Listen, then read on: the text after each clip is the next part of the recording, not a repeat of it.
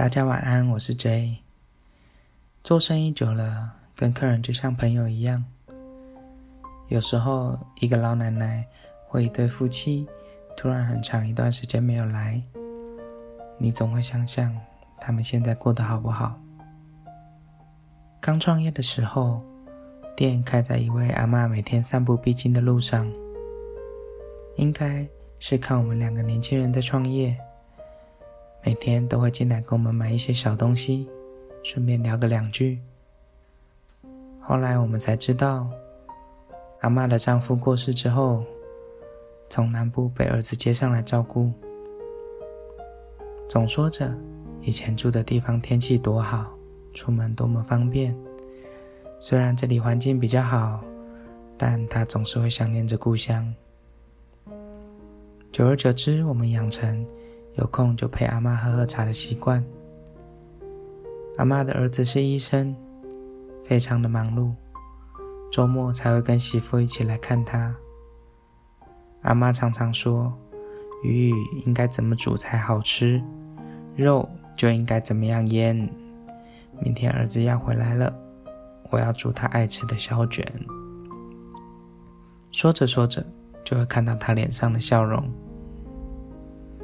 平常家里只有他一个人住，接近傍晚是他散步的时间。经过我们店的时候，就算没有走进来，也会在玻璃窗外跟我们微笑点点头。跟阿妈相处将近一年。从来不曾听他提起过儿子当医生赚了多少钱，只常常听他说，虽然儿子忙，但还是每个礼拜都会回来看他。以前的我总觉得，当个乖孩子、当老板，让父母有面子，就是孝顺。但其实，他们最需要的是陪伴。有机会体会过别人的人生，才有机会改变自己的。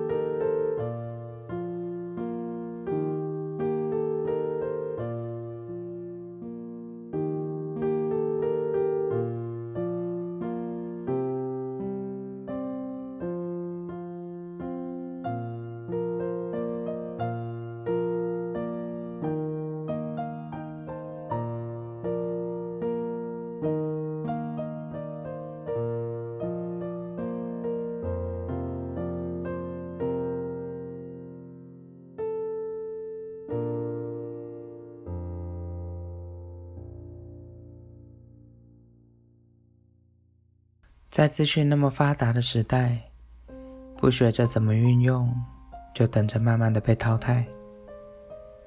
人家说见面三分情，只要把握好与人的相处，营业的状况都不会太差。很多店家觉得店面的东西其实卖的还可以啊，为什么网络上销量这么差？在茫茫大海的网络上，怎么找到人？怎么与人相处？怎么提供良好的消费体验？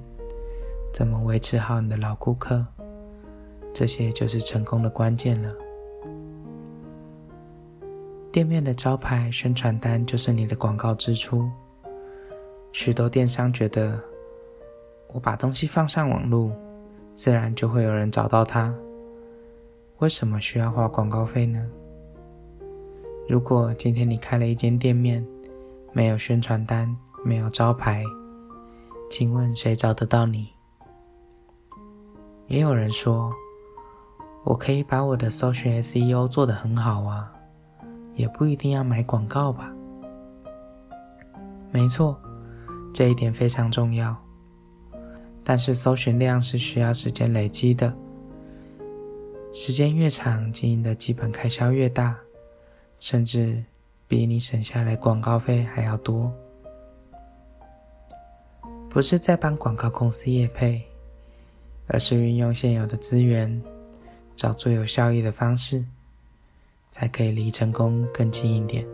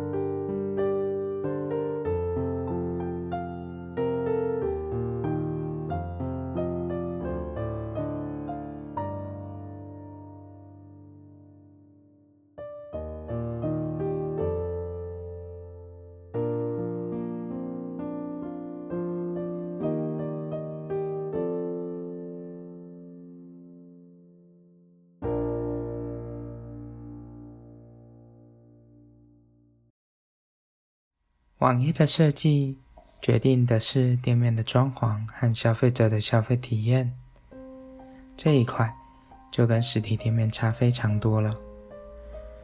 该如何设计 banner？设计消费下单的流程，网页的风格，其实都有许多消费心理学在里面。另外还有一个事情是非常容易被忽略的。就是客人购物的冲动。举个例子来说好了，那时候我们做网络平台的时候，有串联每个人的手机，以便回复客户的讯息。许多客人在非营业时间问问题的时候，合伙人不允许我们的回复，说是因为如果要养成客户的习惯，就会都要顾着手机。进而影响生活品质。从平台进行这一项规定之后，营业额掉了将近三分之一。后来我们才发现，许多打电话或留言进来的客人，当下如果得不到回复，瞬间购买冲动就会降低。等到您想到时间再去回复他。他已经懒得再去把网页打开下单了。其实第一次做电商的时候，不管是 SEO 的设定、网页的设计、建议这些都全部自己来，查资料，多看一些消费心理学，设计文案，真的非常非常建议，第一次想要接触电商的人一定要自己做一次。就算之后交给广告公司接手了，你也会知道他们大概在做哪些事，避免被当成盘子。每次说到创业，就停不住想跟听众分享，而往往失败的经验是最宝贵的。我会再跟大家慢慢的说，体会一下我的人生，改变你自己的吧。晚安。